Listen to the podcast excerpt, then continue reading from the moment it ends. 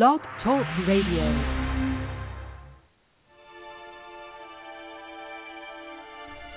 Challenging, thought-provoking, insightful. This is God in Country, the collision of faith and politics, hosted by nationally known speaker, Reverend Dr. Sean Michael Greener. Not your typical Rev. Dr. Sean is a proud military veteran, former law enforcement officer, and founder of the internationally regarded Executive Protection Team. Through counseling, elite life coaching, and national speaking, this Ninja Pastor tells it like it is. This series is biblically and politically engaged with the pedal to the metal. With today's edition of God in Country, here is host and author of the acclaimed yet controversial book, Excellence Killed the Church, How Mediocrity is Destroying America, Dr. Sean Michael Greener.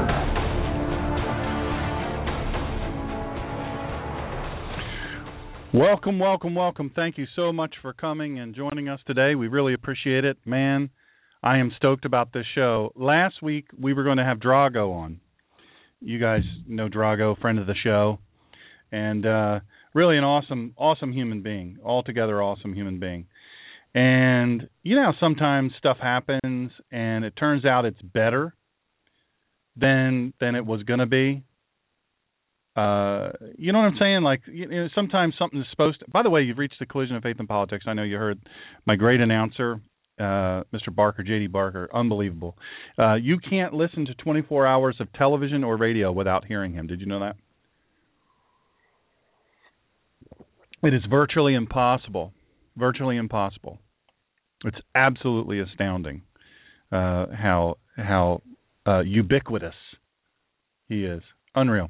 Anyway, I'm really, really fortunate. He's a friend of the show, and he likes what we do. And I'm proud of that, actually, because he's a big-time guy, you know. He's a big-time guy. So you know how sometimes stuff happens, and you're all like, oh, man, I can't believe that happened. That really messed me up. Oh, man, now what I'm going to do? You know, all this stuff. I don't know if you talk like that. You may not talk like that. You may talk totally different.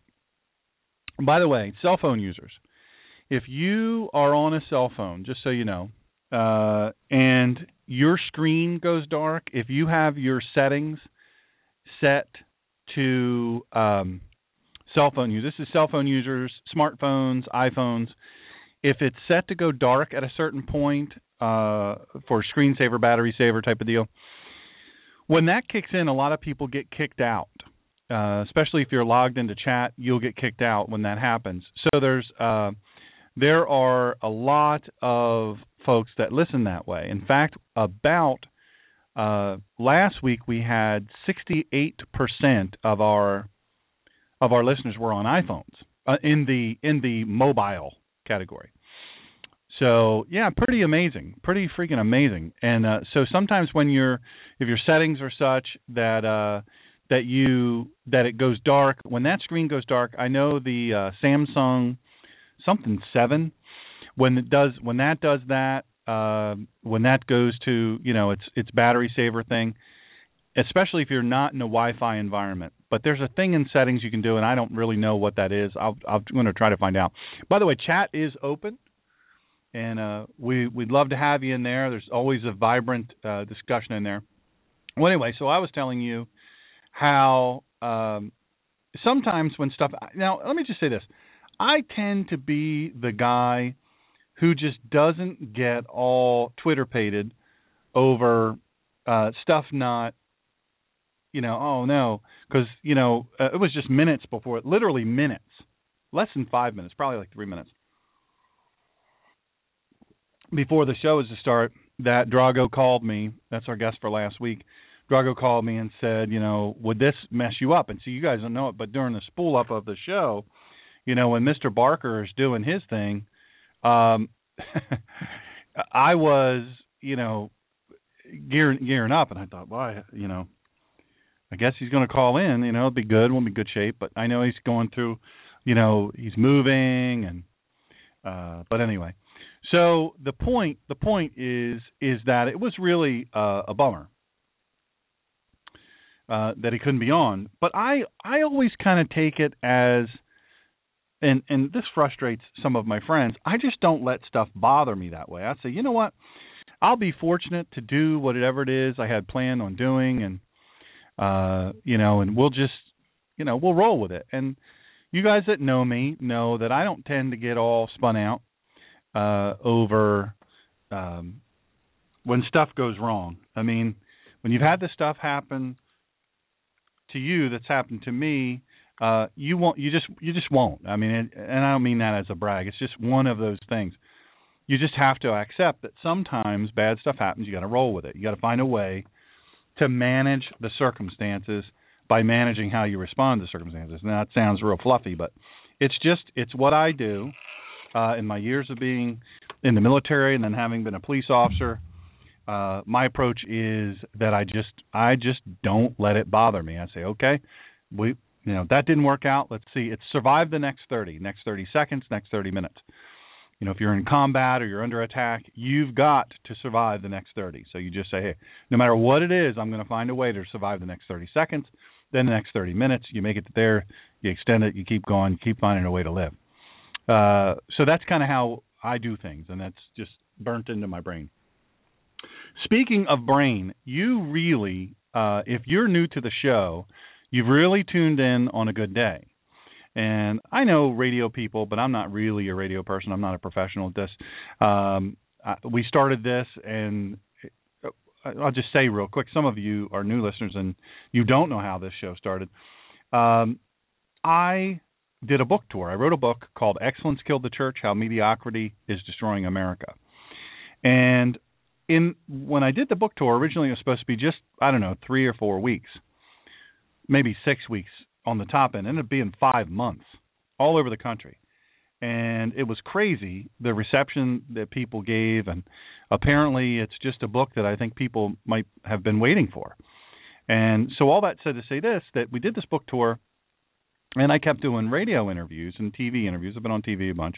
And so when I would do that, people say, you really need your own show. You could support your own show. It would be incredible. You should do that. Yeah, whatever. And so that's how this happened. When I got back from the book tour and I started thinking, well, I didn't really think I was going to be disabled forever. So I said, well, why not? Let's give it a try. So I looked into it and did this. And we debuted on a different network. We debuted with 114,000 listeners. I got a call from the CEO of the company. I thought he was going to fire me, like, oh, you're too weird or something. I don't know.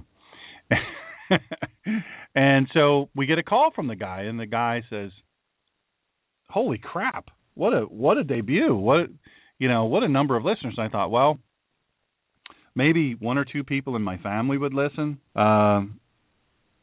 Maybe my buddy Philly Bob is listening. Assess, adapt, and overcome, man. That's the military way.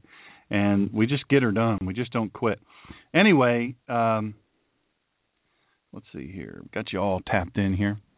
And so what ends up happening is we did that, and then we were there a year, and then we came over here to Blog Talk Radio because it's basically a bigger potential audience, bigger megaphone. They were real nice people over there.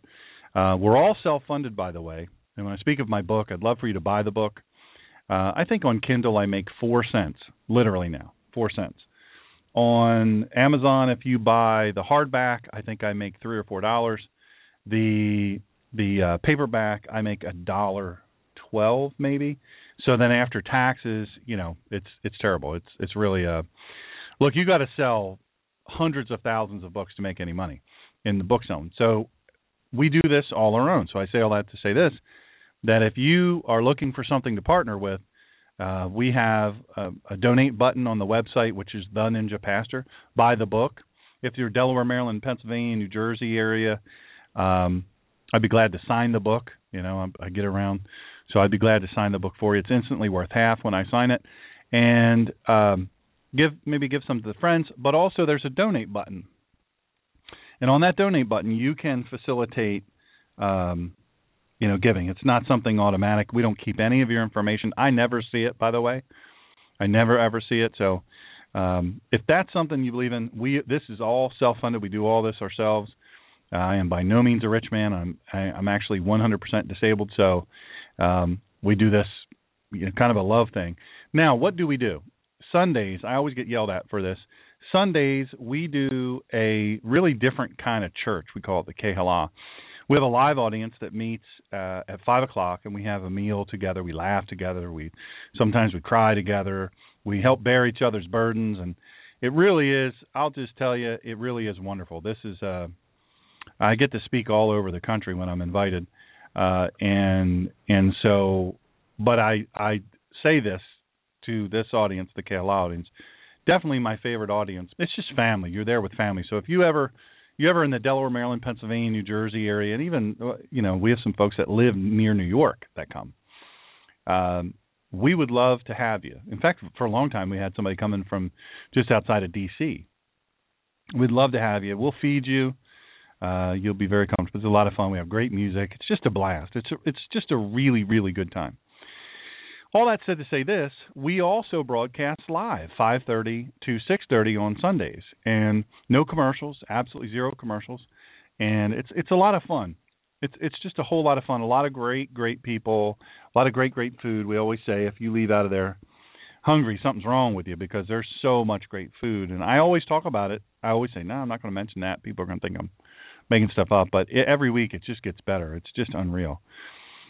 So today, the reason I said, an hour or two ago, today the reason why you're lucky is because last week Drago's, I think his flight got delayed. He was in the process of moving. He had just landed. He didn't even have his bags yet, and he's like, oh, man, I hope this doesn't mess you up.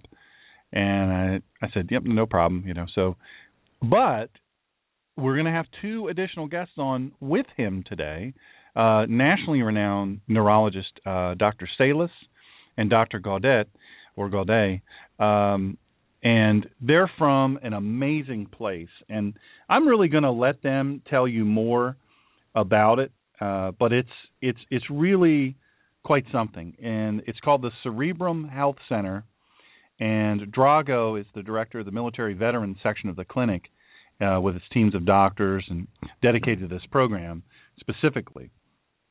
So last week we weren't going to have that. It was just going to be Drago, which, as you guys know, Drago, an American hero, United States Navy SEAL, recently retired. His story is absolutely amazing. He was a political prisoner in Poland, and he escaped Poland, came legally to the United States, became a citizen, loved this country so much he joined the United States Navy, go Navy, beat Army, and so he joins up and he says, you know what, I want to be a SEAL. And so he became not only a SEAL, but he became one of the most revered SEALs in history. Now he wants to rather be known, instead of Navy SEAL, he wants to be known as a great American, and we certainly can afford him that because he is extraordinary, just absolutely extraordinary. Now, so today we have the Drago and the doctors, and look, I say this sometimes, and I think sometimes people think I'm full of hyperbole or something else. This is a cannot miss episode for real. So if you have the ability to send the short link to somebody, or send them to DrSeanGreener.com or TheNinjaPastor.com, and then go over to blog, click on the short link there. It's the last blog post I did, so I would encourage you to do that. And the reason I want you to do that is because you can share the links and everything. We still have time. But if you profess to care about veterans issues, and you guys know I'm a Navy veteran and I'm a police veteran, so those issues are very near and dear to me, and the Gold Star family is very near and dear to me. I have a lot of great friends, that are extraordinary people that sadly have lost their children in the service of this country. So that's what we call Gold Star, which, that's the club nobody ever wants to join. So all that said to say this, you say you care about veterans issues. You say, look, I care about our returning combat veterans. Look, you owe it to every single veteran in the shadows of America to listen to this episode. And if you've tuned in, I thank you for that because you're going to be blessed big time. So Drago, great American hero, of course, and renowned neurologist Dr. Solis and Dr. Gaudet, they're going to be here to provide you provide you what the VA won't tell you. The VA is not going to tell you what you're going to hear today. So if you're a veteran out there, especially a combat veteran, and we know we have a huge audience of combat veterans, and they're extraordinary from all over the world. We have some guys that are professional overseas contractors. You can learn what we used to do in that area. ExecutiveProtectionTeam.com. Little background, kind of why they call me the Ninja Pastor. And so we have a connection to that group of former Tier 1 operators, ex-CIA covert operators, and protection group guys, and some Secret Service guys and different people that we worked with over the years. But the point of this is we have a very close affiliation and a very strong affection for our active duty, former and retired military, and certainly our disabled and our Gold Star families. So, but we know that the VA is not going to tell you these things. But look, it goes far deeper than the VA, far deeper than the VA. There's an insidious, almost demonic intent here. And I know that sounds crazy, tinfoil hat wearing, but what we're going to tell you today, when we finish the interview with the doctors in Drago, I'm going to finish it up with explaining to you, why is this happening? When you hear all these things, because there's a lot of great information I want them to get out to you, I don't want to interrupt them with what we're going to put out today, but I'm going to sum it up for you once they finish, because they can't stay the whole show. So, but you're going to learn why this issue really and honestly should be one of the top issues at the front of your mind. It should be front of mind. It should be in the front of your efforts. This should be huge. Look, we send these soldiers, sailors, airmen, and Marines, we send them to war. And we've got to help them, folks. We've got to help these folks, men and women. No matter what, we've got to help them. And really, traumatic brain injuries, or TBI, you're going to hear TBI today. That stands for traumatic brain injury. I have a traumatic brain injury, moderate to severe. Post traumatic stress disorder, PTSD, you're going to hear that today. Those are just some of the consequences. There's lots of other things happening. So today you're going to have Dr. Solis and Dr. Gaudet Gaudet, I'm not sure how it's pronounced. They're going to be on today, and they're renowned. I mean, this is their field. So I'm really excited about it. Of course, we're always excited to hear from Drago, hear what he's up to. So my buddy Jerry from Pennsylvania sent me a text message today, and I have to share it with you, not a text message, an email today, because it was powerful, quite frankly. And let me think about how I want to put this. I've done how many shows now? What, 2 or 3 shows on Trump? Bunch of very detailed, by the way. Bunch of shows on Ted Cruz, why I support him. By the way, for those of you who want to know, I am drinking Lady Grey tea, and this time I'm doing it British style. I had a little half and half in there. Yeah, it's pretty good, pretty good. I'm going full Brit today. Some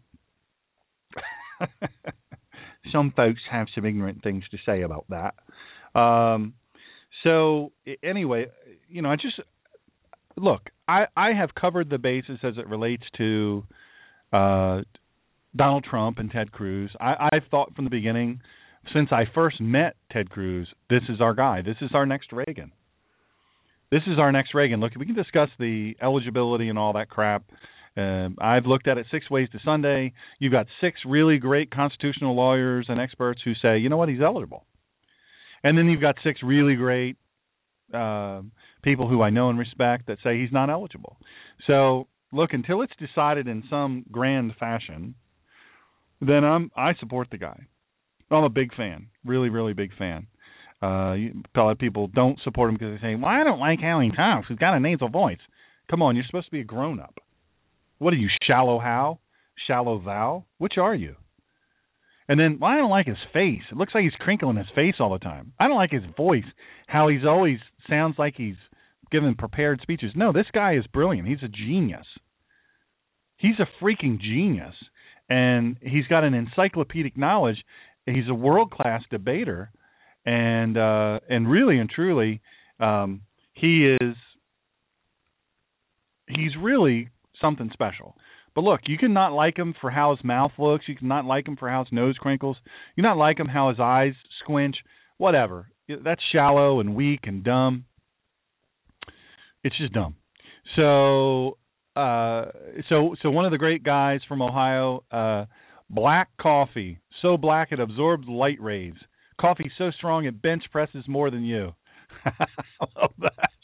I love that. That's funny. Y'all are funny now. Anyway, so let me say this. Let me say this to you. You know, my point in all that is I have very vigorously. Supported Ted Cruz, but I've also very vigorously said, look, this is what I don't like about Trump. This is what his book says, clarifies a lot of things. But the GOP coming after the GOP leaders coming after Donald Trump, and they're preparing a 100-day campaign to stop Donald Trump. For reals, y'all, for reals.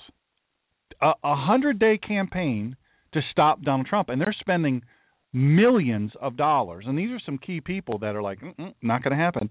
Well, I have to ask you, if you go to Business Insider, you'll be able to download it. But I have to ask you, really and truly, I have to ask you, why in the world are all these people afraid of Donald Trump becoming the nominee? Why is that? What is it they're afraid of? I don't think they like Ted Cruz because Ted Cruz is going to expose them. I mean, Ted Cruz went to Congress, did exactly what he said he was going to do. He said, I'm going to expose them. I'm going to stand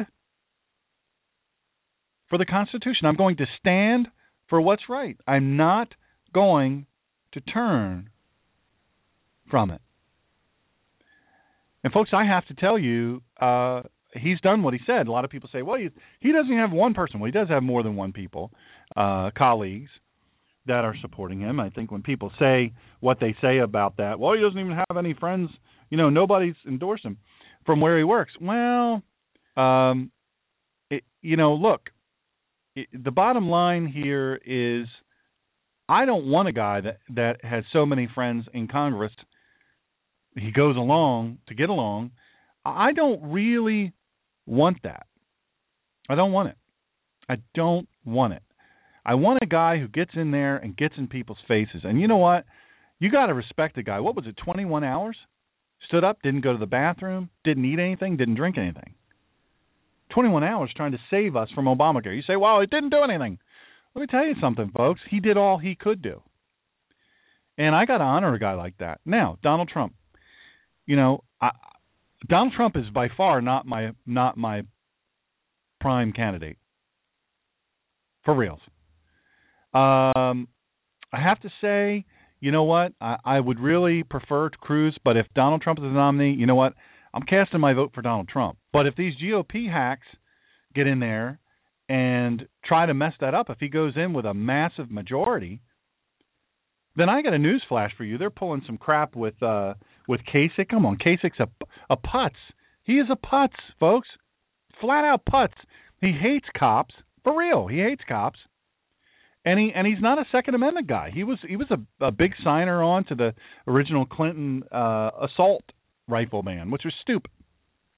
It was stupid. It had no impact on crime. None whatsoever. All it did was drive the cost of guns up, and it was just a stupid symbolic thing that was just dumb. It was just stupid. Kasich's the guy. So here's the bottom line is I will support Trump. Not my favorite, but I'll support him. Because I'll tell you what, I don't think other countries are going to mess with us if Donald Trump's near the button. Amen? Or as my friend Joseph Prince says, amen? So in 1994, yep, that's right, signed by Kasich. So Jerry and I send this thing back and forth. He sends me this link. I watch the link, and I said, why do you think these PACs and GOPs are so opposed to Trump?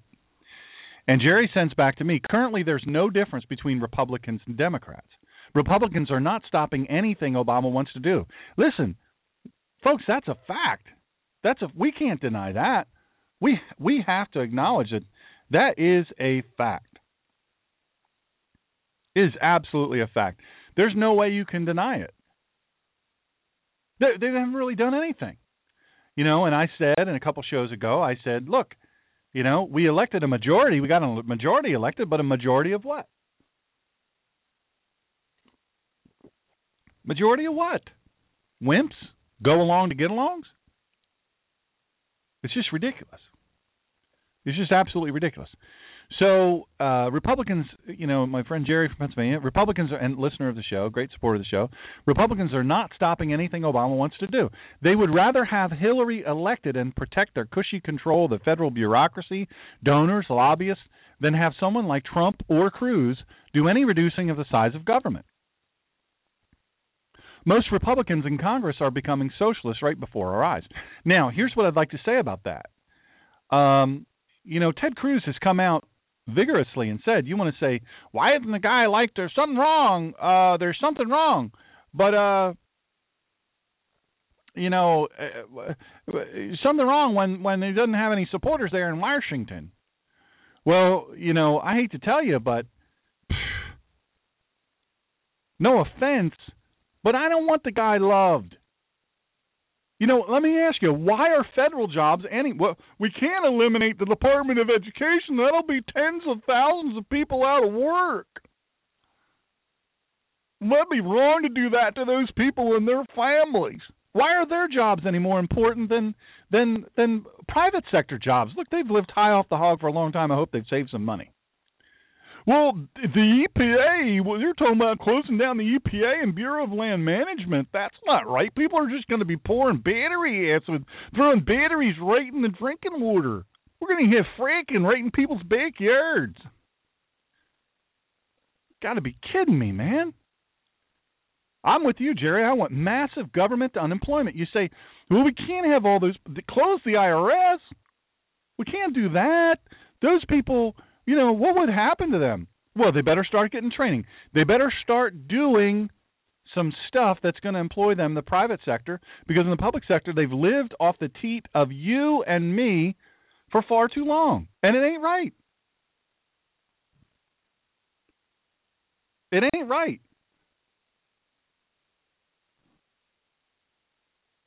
Just not right, folks.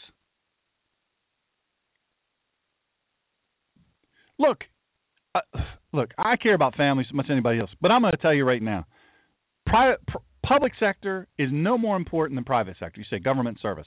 Come on, shut up with that government service crap. You get paid more money than the private sector does. You get better benefits. You get all that stuff. I'm tired of hearing it. So anyway, look, they don't want Trump or Cruz in there because they're going to cut back. They're going to cut it. In Department of Education got to go. Turn it back over to the states. Ports and forts, folks, 10 miles around D.C., that's it. That's it. Shouldn't have all this other stuff. It's ridiculous. It's not, we got no business in any of that. More than half U.S. union workers are in government, making 30% more than the same jobs in private sector. And let me say this, doing a poor job of it. So if the Republicans, back to Jerry from Pennsylvania's email, and then we'll have on Drago and the doctors. If the Republicans really wanted to help their party by uniting behind Republicans, they would unite behind Cruz. But they don't do this because they know Cruz would expose their hypocrisy, just as Trump, the outsider, will do. The election is not about Republican or Democrat, or even about conservative or liberal, really. It is about the establishment fear of losing a headlock on their own contacts and lifestyles at the expense of middle-class Americans. Boom! Drop the mic. But it goes on. Jerry is the man. They fear Trump more because he is an outsider, a very smart businessman who has no fear. Plus, he's unpredictable. People say, well, I don't want that guy in there. You know, I kind of like that. I kind of like how they can't go, well, he's going to do this, he's going to do that. You know, there's an element of problem with that when we're talking about, you know, saying stuff. You know, it's just one of those things. But I kind of want that. I kind of want that. I want people to recognize, hey, you know what? Look, and my buddy Steve from Ohio, if you support the private sector, everyone wins. As you have a thriving private sector, you create more public jobs, more police, more fire, more services, stuff like that. It naturally occurs as a byproduct of excellent service. Anyway, that said, The election isn't about Republican or Democrat. Look, they're afraid. They're absolutely afraid of Trump or Cruz. Trump's still going to be a billionaire. He absolutely does not care. What do I care? I'm not trying to make a living. I'm not trying to become a millionaire like you guys do by doing, you know, all this crazy stuff. I'm not trying to do it. I'm just doing my thing, man. Doing my thing. And I'm going to try to do the right thing for our country. I'm going to try to do the right thing for our country. I'm going to try to do the best thing. That's how I'm going to do it. And if y'all don't like it, well, y'all don't like it. If y'all don't like it, y'all don't like it. It's okay by me. He's not going to be moved by it. Ted Cruz said, look, I'm not going there to be friends. I'm not going there to be friends. Look, I don't want them to feel like he's on their team. I don't want that. We got this way through all kinds of backroom deals. And I say this, I did a show, Jerry's reminding me, Congress should live under the same laws as all Americans. And I'm saying this, I did a show, I don't know how many months ago, what if I became president? So if you go and search the archives at TheNinjaPastor.com, go over to the blog, you go down there, go over to broadcast, listen down, all that. You can listen to all the stuff. It's on iTunes. I'm on iTunes. I'm on all that stuff. Or you go to BlogTalkRadio.com/TheNinjaPastor, go to episodes, and you can find it. What I would do if I were, and I said, if they make me president, this is what I'm doing. Bottom line. But this election isn't about Republican or Democrat. It's not about conservative or liberal. It's about establishment fear, losing a headlock on their own contacts and lifestyles. Amen. The only way we save America and give power to Americans is to break the back of the controlling cartel. Otherwise, we either slowly lose the country for our children and grandchildren by electing another establishment crook, or we lose it quickly by electing Hillary. That's ultimately what it comes down to. It's ultimately what it comes down to. Do we need to be chasing unicorns here? Hillary Clinton, are you kidding me? Bernie Sanders, are you kidding me? That's how dumb America has become. In my book, Excellence Killed the Church, How Mediocrity is Destroying America, I talk about this. And I say, hey, you got to understand something here. You got to understand how this go. You can't be giving trophies to your kids as though they did some great thing for just showing up. You can't do it. You just can't do it. And you'd be foolhardy to do it. Now, let me tell you what. You guys, I'm telling you right now, you are privileged. You are absolutely privileged right now, and I know I'm privileged to be in the presence of a great American who went the long way around to come to our country and make our country better. He's a legal immigrant who made our country better. He fought for our country, stood strong for us, and got in really some nasty, nasty stuff for our benefit. One of the good guys, Drago, welcome to the show. Thanks, Sean. It's an honor to be on your show. I have with me Dr. Solis, Dr. Gaudet. And I would like to speak about something I think we didn't speak before or not often. I would like to speak about TBI and PTSD, the traumatic brain injury and PTSD. There's something that is, especially with TBI, it is resurfacing right now. And until not too long time ago, we didn't even know much about it, or at least we were not concerned about it in our veteran communities. So I would like to talk a little bit about that. You know, I know your listeners know me from Drago's List, where I used to chase crooks, thieves, and liars, plugging veterans' communities. But now I like to change the subject, talk about something which is really important and actually which touches me personally. As I say, the TBI and PTSD. So there's a lot of veterans, a lot of our guys coming back from war with these invisible wounds. But basically, you cannot even pinpoint it sometimes. But this is something that, and also it is something that is often overlooked because in my case, where I had some problems with my balance, with my memory. So I just learned to deal with it. I think in special operations, that's what we learn, to make it with what you got. So if I couldn't remember the gate of the airport, at the airport I was walking to, I just had it written down on a piece of paper, and every 2 minutes I had to check if I'm going to the right gate with balance. If I couldn't put my pants on, I had to hold on to something. Well, I just was holding on to something and putting my pants on. But it doesn't have to be like that. That can be treated and can be fixed. And this is what is happening here in the Cerebrum Health Center in Dallas, where the treatment for TBI and PTSD for veterans is free of charge. So we basically fly them, and we cover the cost of flight, the hotel, and the meals, and the treatment for 2 weeks, and we can fix the veterans. There's something I would like to talk about it, because people hail us veterans as heroes. You know, we're fighting the war, but this is another kind of hero right now. Talking about the heroes we do not talk about yet, but I think that we need to bring them in the spotlight, because those are the people who are fixing us veterans, who are helping us put our lives together after we come back from war. I'm talking about doctors working here at Cerebrum Health Center in Dallas.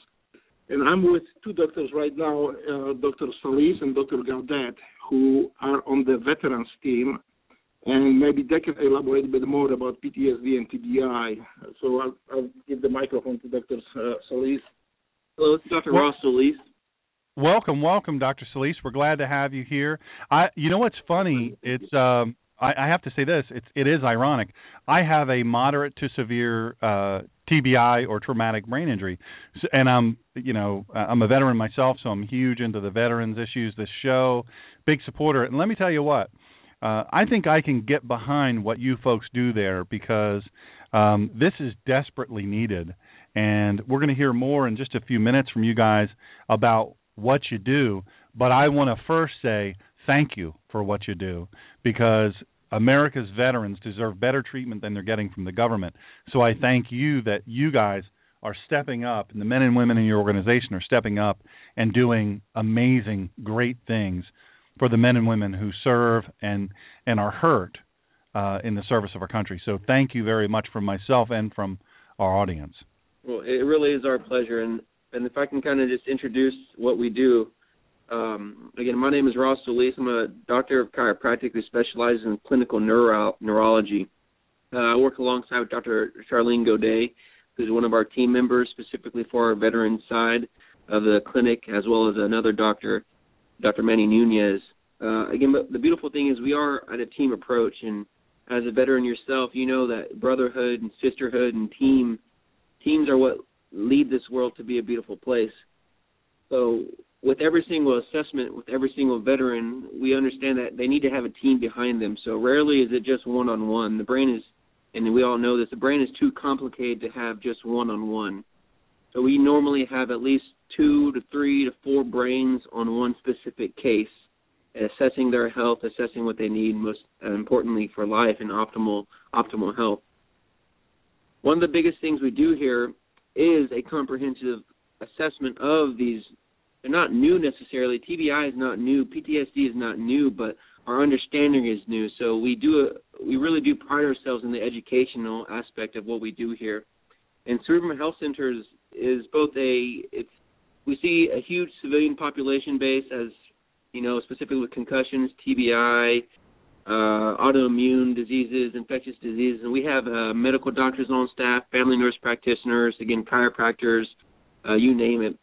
But, you know, since the very beginning of the clinic, there was a veteran program, because we did want to give it back. We had a great, very, very close relationship with a lot of veterans who went through some severe traumatic brain injuries and traumatic events that ultimately, it doesn't always have to be in that direction, can develop PTS or PTSD. And with the program, I can say from my own personal experience, it's been life-changing. I have a new appreciation and a new understanding of what you guys and gals do overseas for us. You know, you think today with technology, wars aren't so intense. You know, you always hear about the history of World War I, World War II, but that almost makes wars more intense today, because the amount of IEDs all these guys have been exposed to, mortars, grenades, you name it, and just not even from the enemy. Sometimes it's part of your own job, as Drago has really personally experienced.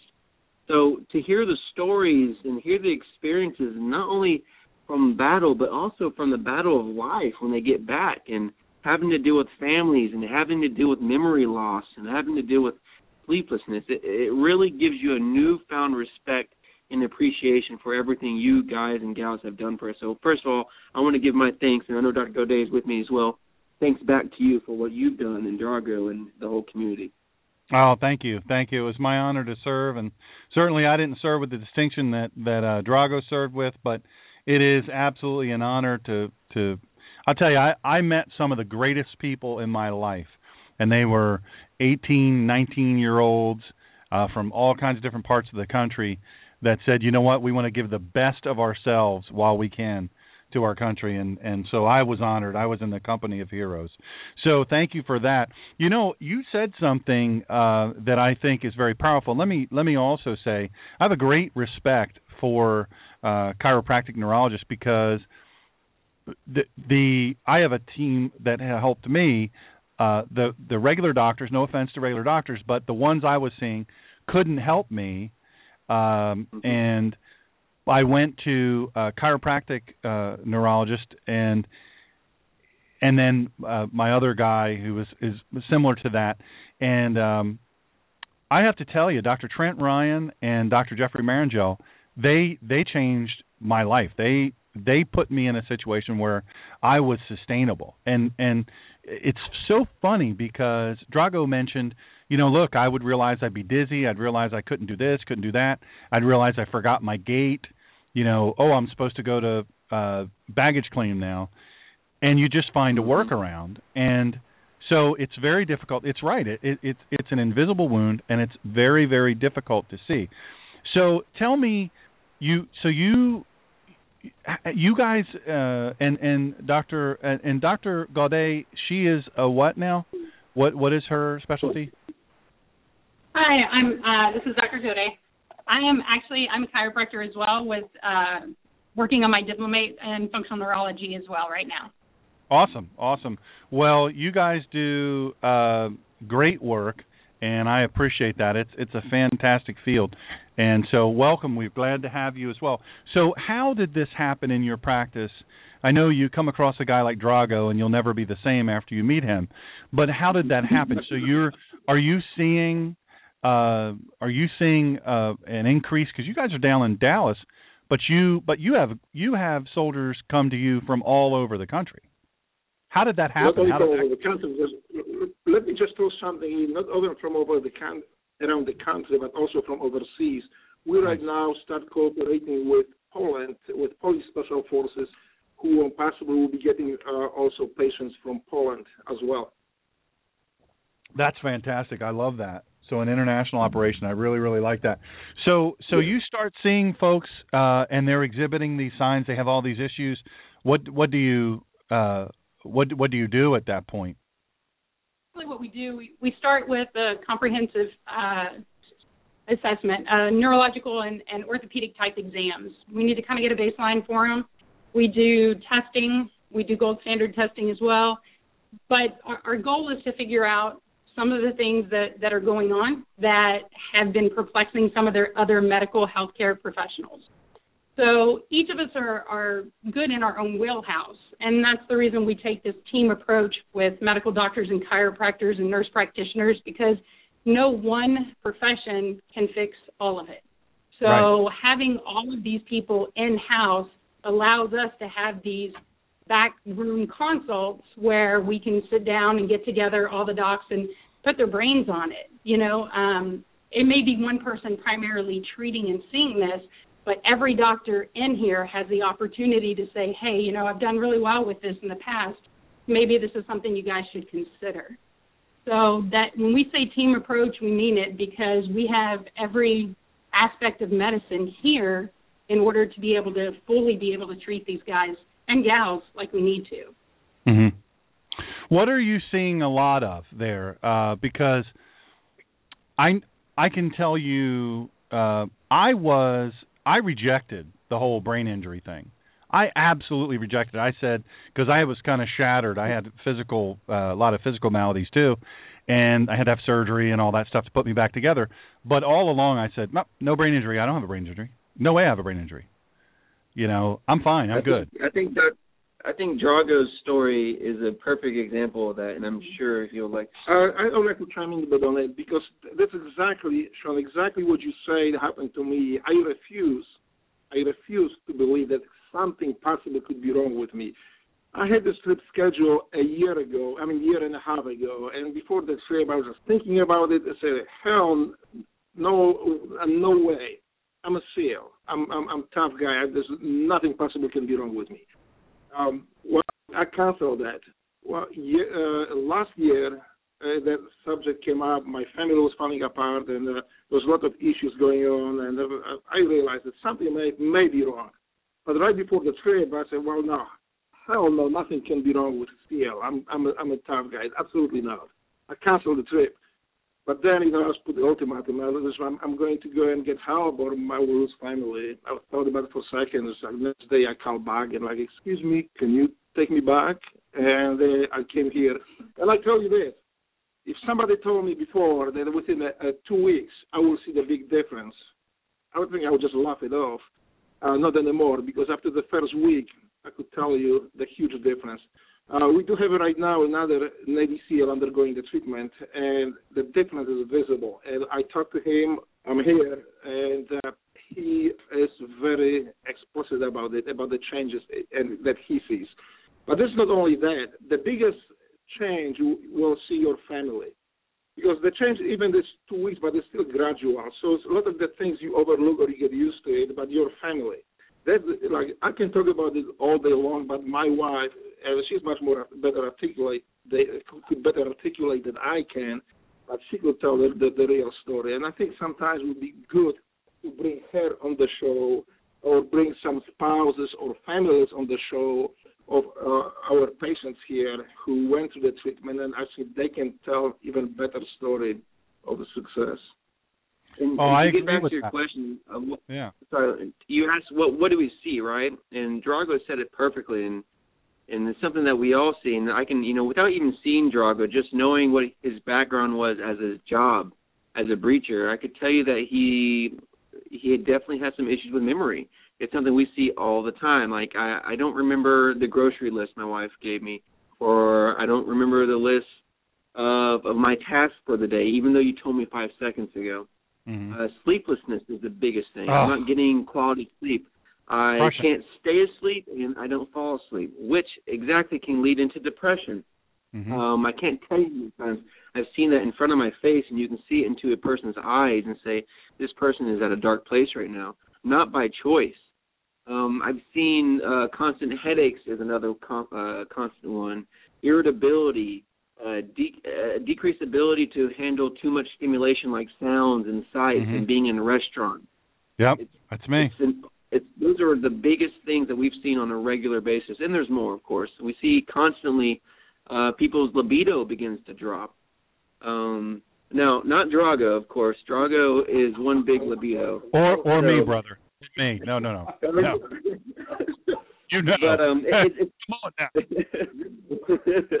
but it's common, unfortunately, and that's something, again, very rarely is any male going to say, yeah, I don't have that, right? You're not going to publicly announce that you don't have a sex drive or you don't function the way you used to. And something we do is you really try to educate the vast majority of all these guys that, whenever the brain gets kind of shook up, the primary hormones that help release testosterone or estrogen for a female, those get shook up. They get disrupted. So that knowledge of knowing what happens after a blast or after a traumatic experience is key. And I can attest to it myself. Also, I have to make a disclaimer. My sexual libido was never down. I don't expect to be down. And I'm as strong as I was 2 years ago. So that's just for the listeners. Amen, brother.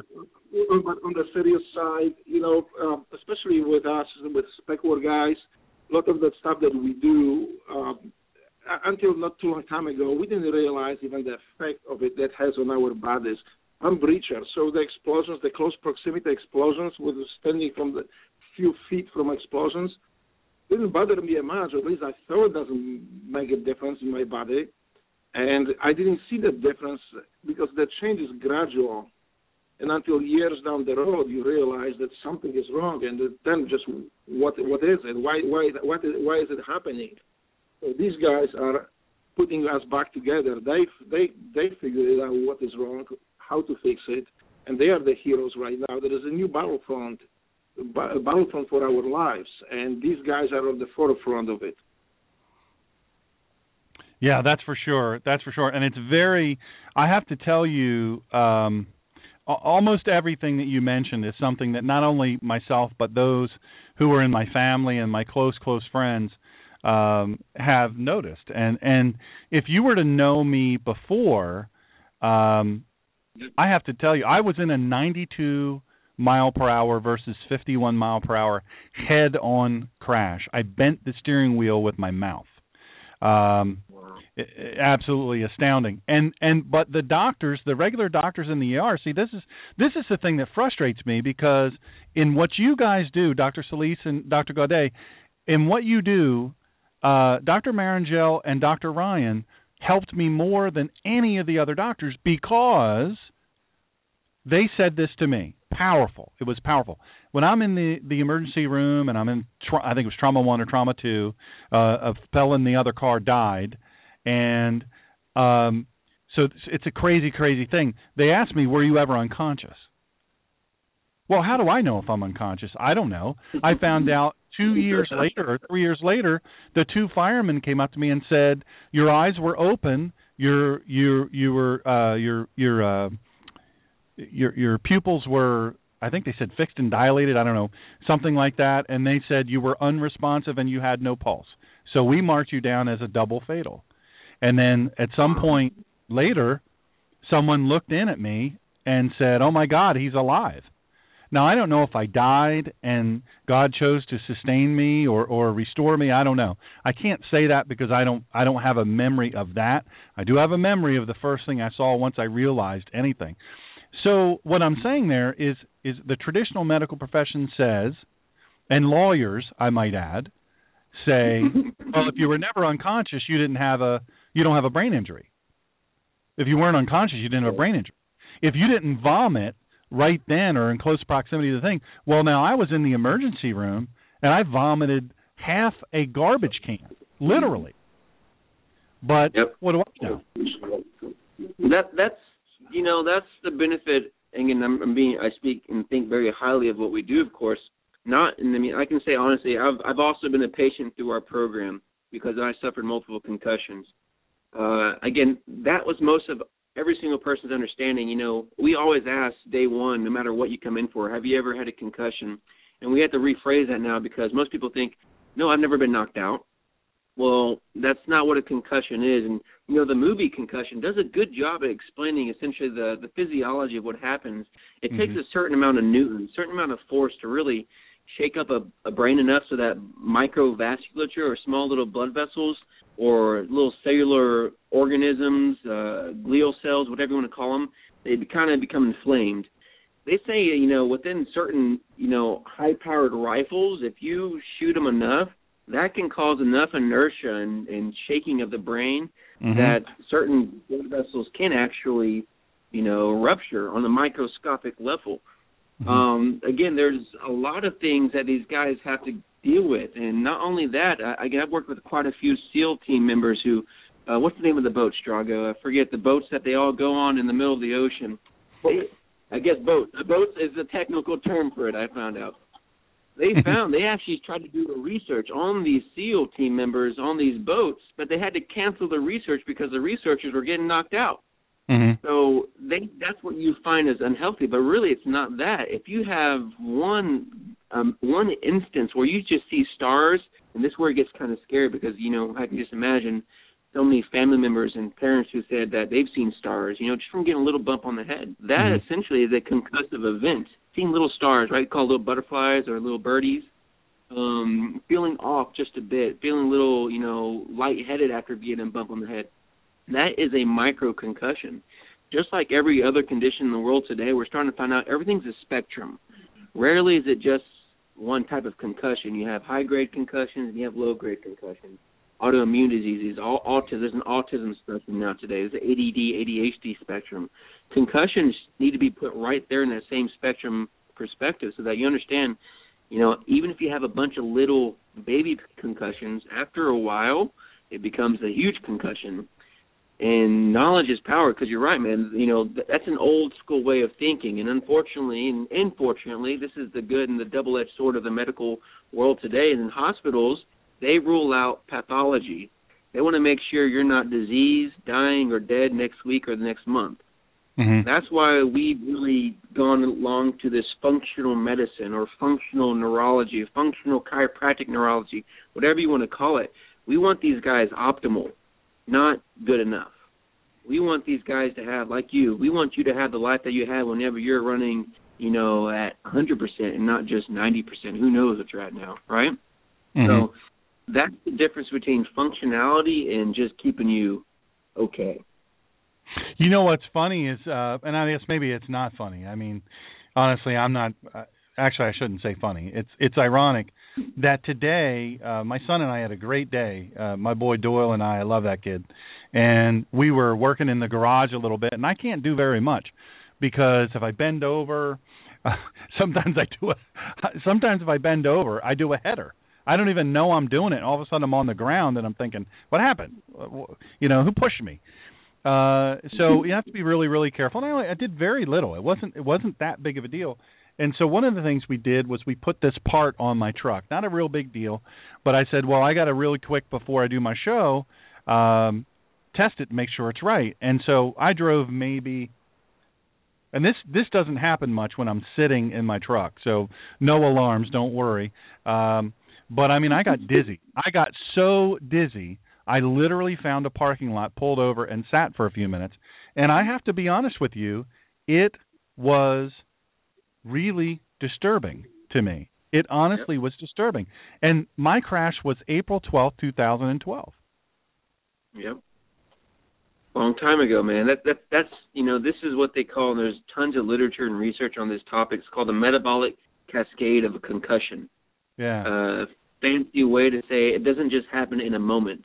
There is a cascade of events that if you don't catch it or don't have the know-how or the ability to rehabilitate that person or that brain and that tissue, because, you know, in all reality, that's what we're working with is a bunch of tissue, right? A bunch of little living cells. They have their own function. You have brain cells. You have muscle cells, and you name it. If you don't assess that area of the brain from a multi-tiered and multi-leveled perspective, you have a greater chance of missing something. I mean, again, they came at you from a straight physical perspective. Does this guy have brain swelling? I guarantee they checked it on you. Does this guy have a bruise in his brain? Yeah, absolutely. So they check him physically, which is huge, because that's what's going to keep you alive, because we do have a limitation of matter. But then the question is, well, did they reassess your chemistry? Did they see, are you inflamed systemically ever since then? Are you getting your fish oils? Are you getting your vitamin Ds? Are you B vitamins, things like that? And then, you know, what about your mentality? Like you just said, those words alone that you just kind of mentioned, it's terrified you, it's scary. That's a mental perspective that is very, very real. So a lot of these guys, you know, after a concussion, and this is all in the NFL and you hear about it so much today, they go to the psychiatrist or psychologist and they say, it's just in your head. Here, take this. Mm-hmm. Well, no crap, man. I know it's in your head. that's where that's where my brain is, dude. Exactly. That's where perception exists. But with the lack of know-how and the lack of knowledge, you know, it's hard to really come at it from an entire perspective. Like Dr. Gaudet said, amazingly, we want everyone under one roof. That way, we're no further than a phone call or a knock on the door away to say, hey, what do you think of this specific case in this specific aspect of your profession, and let's blend it with our profession? Mm-hmm. And this is what I would like to encompass with your show, because it is very important, Sean. The education is very important. We want our veterans to know that the help is available, and the earlier, the better. It is important of the early intervention. If you know that something is wrong with you, and most often, you will have these indications from your family. Those are the first people who will actually point it out that something may not be right. Like in my case, with you that you might want to seek help. So I would like to educate our veterans and our helpers, at least send that message that there are things that can go wrong with us in combat, and these people are here standing by to help and fix us and put us back together, and we need to use it. Please remember also that this treatment is free to our veterans, that the flight, the hotel, all the expenses are covered. Well, one of our listeners in chat, and that's awesome, and that's just absolutely amazing. I think I might take a trip down to Dallas just to see you guys. Of course, any excuse to see Drago is going to be cool, but you guys are going to start seeing a whole bunch of folks coming to see Drago that are, some good people. So we have one of our listeners, our buddy Steve. He's an EMT nurse. Trauma guy and fireman from Ohio. Does the inflammation caused by these multiple concussions cause rhabdomyolysis? I don't know, rhabdomyolysis? Rhabdomyolysis? Yes, that's it. Yes and no. It's not, I can honestly say I'm not going to be telling you I know something I don't know. It's not the most direct correlation that I've been aware of. Mm-hmm. Now, we don't deal with that. Usually you hear about that in more severe cases where there's a more of acute responses. Again, those are pathological, things that are very recent, things that have occurred, pretty quickly. Mm-hmm. Or there's something that you have severe muscle breakdown that can cause that, severe people that do a lot of CrossFit. Can you tell? CrossFit, uh-oh. Yeah, I'm always preaching to my son. I'm worried about him. Hey, let me ask you, can you tell the audience, the rest of the audience, what that word is that you said that you pronounce way better than me because you're a doctor? I'm a doctor too, but I don't pronounce words. Go ahead, doctor. Yeah, go ahead. So rhabdomyolysis is actually muscle breakdown, and it can be caused by many different things, but it's usually caused by pathology, okay? So you're usually going to see it in a more acute situation. One of the first signs of it is a person will have blood in their urine, and that usually is alarming enough to get them to the doctor fairly quickly. So it's not something we, mainly because the people here aren't acute, it's more of a chronic situation. We don't see a lot of it. Wow. That's a good question, though. That's really fantastic. I know I in my case, I can tell you it's a really, really confusing thing because stuff happens. Of course, when you have a brain injury, unless you keep reminding yourself you have a brain injury, like in my case, I had, prior to the crash, I'm not trying to brag or anything like that, but I had a genius level IQ. Well, I still have a high IQ as tested by the neuropsychologist, but I can't count past 11. I can't count money. I have no idea. I just got to watch the great people at Invicta because I was supporting one of their thin blue line watches, and so many people bought them. They had me come in and said, "Hey, we want to thank you for that." So they did that. It was amazing. And so I went in and I found this watch that says what day, the word, what day of the week it is, and the number on the watch, and because I don't even know. I don't know what day of the week it is. People say, can you come on the 18th? I don't know. What is the 18th? It's just there's no connection. And I don't know when I'm in the middle of that unless I'm constantly reminding myself, hey, buddy, you got a brain injury. You got a serious deal here. I was in what they called the unsurvivable crash. GM bought the vehicle, and they cut it into pieces. They used their computers, and they didn't know that I survived, but they concluded that the occupant of this vehicle, because they don't know any of the details behind the crash. They use science to measure and determine. They said the occupant of this vehicle did not survive, and then they give a percentage of that, and it was 100%. In all of the cases, 100% of the time, didn't survive. And I can tell you, first of all, I thank God. I'm a guy who's a believer in Christ. I believe that for whatever reason he sustained me, and I'm thankful for that. However, there are certainly really, really crazy things that I deal with on a daily basis. The sleep thing. I'm so glad you said the sleep thing because, man, I'm telling you, I'm so tired. I can't begin to tell you how fatigued I am all the time. And one of our listeners has a question. Is the RAS, reticular activating system, being damaged by these injuries? Sleep cycle problems. That is a smart listener, whoever that is. Let me tell you what, Steve is a sharp dude. He's one of the sharpest dudes I know. Let me tell you that. It's absolutely right, man. We have an activating center. It has to do with sleep. It has to do with the act of standing up. From sitting to standing has a small piece of that reticular activating system, part of it all. I mean, it's in the name. It's the reticular is usually defined as a web-like structure within the brainstem of all these brain cells that talk to each other. The activating system is kind of self-explanatory. One of the big words and kind of fancy ways of explaining concussions that was thrown out early on and it still is today is something called a diffuse axonal injury. I think if it's a fancy way, again, I follow the KISS method. Keep it simple, stupid, because, you know, if I can explain things and understand things on a simple way, then you can actually start activating things and applying them to life. But the point is, man, the brain, whenever we think of the brain, we usually think of the top of the brain, the neocortex, the big squishy brain, you know, it's what zombies really like to eat. And then you have the actual, the deep, the fibrous brain, the cerebellum, the brainstem, you have the mesencephalon, the medulla, and the pons, not in that order specifically, and then it all connects into the spinal cord.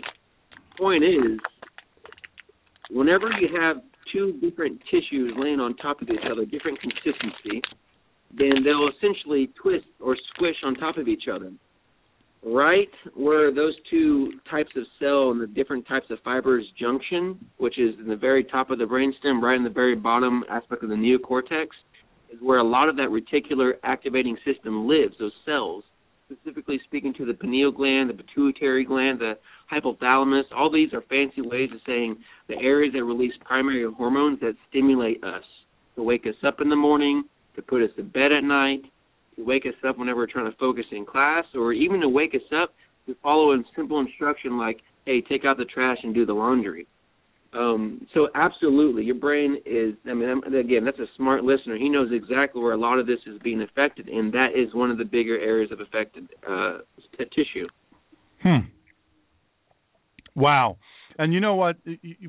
It's amazing because the things that you're describing, the lawyers and the regular doctors, they all look at me and look at my family, because my family now, somebody goes with me to every appointment because I hate to say this, and this really ticks them off, but they'll when I go by myself, so what did the doctor say? I don't know. I don't know. I don't remember. I just left there, but I don't remember. Yep. It is funny because, not funny, but ironic, because almost everything that you're describing I experience on a daily basis. And I'm thinking to myself, it has to be frustrating to the people around me. And let's talk about the veterans. You know, this person that comes back, who maybe they're a breacher like Drago, maybe they do underwater explosives, maybe they're a 0311 Marine, you know, maybe they're, you know, who knows? But there's a lot of concussive activities. We've got the IEDs, the blasts, all this stuff, and really stuff that current warfare is all about, the IED and other explosive things. Well, now these guys are living.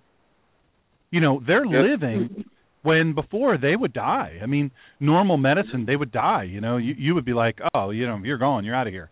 And now they come back. Well, this person, when they left as one person, I'm thinking of several people because I counsel people, returning combat veterans, also for free, and I run across this all the time. They say, I don't feel like the same guy. I'm a different person now, and I don't know why. And so we talk about what they did. We talk about what happened with them. And I have somebody that I love, I genuinely love, who was shot in his helmet, in his Kevlar helmet.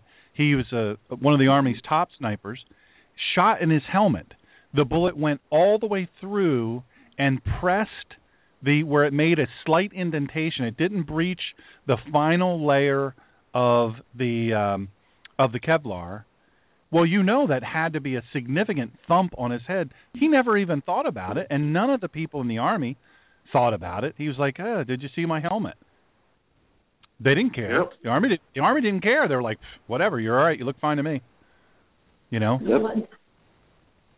You know, they don't take into consideration the shockwave alone from that bullet. You know, it's, again, the brain is such a sensitive gelatinous tissue, you know.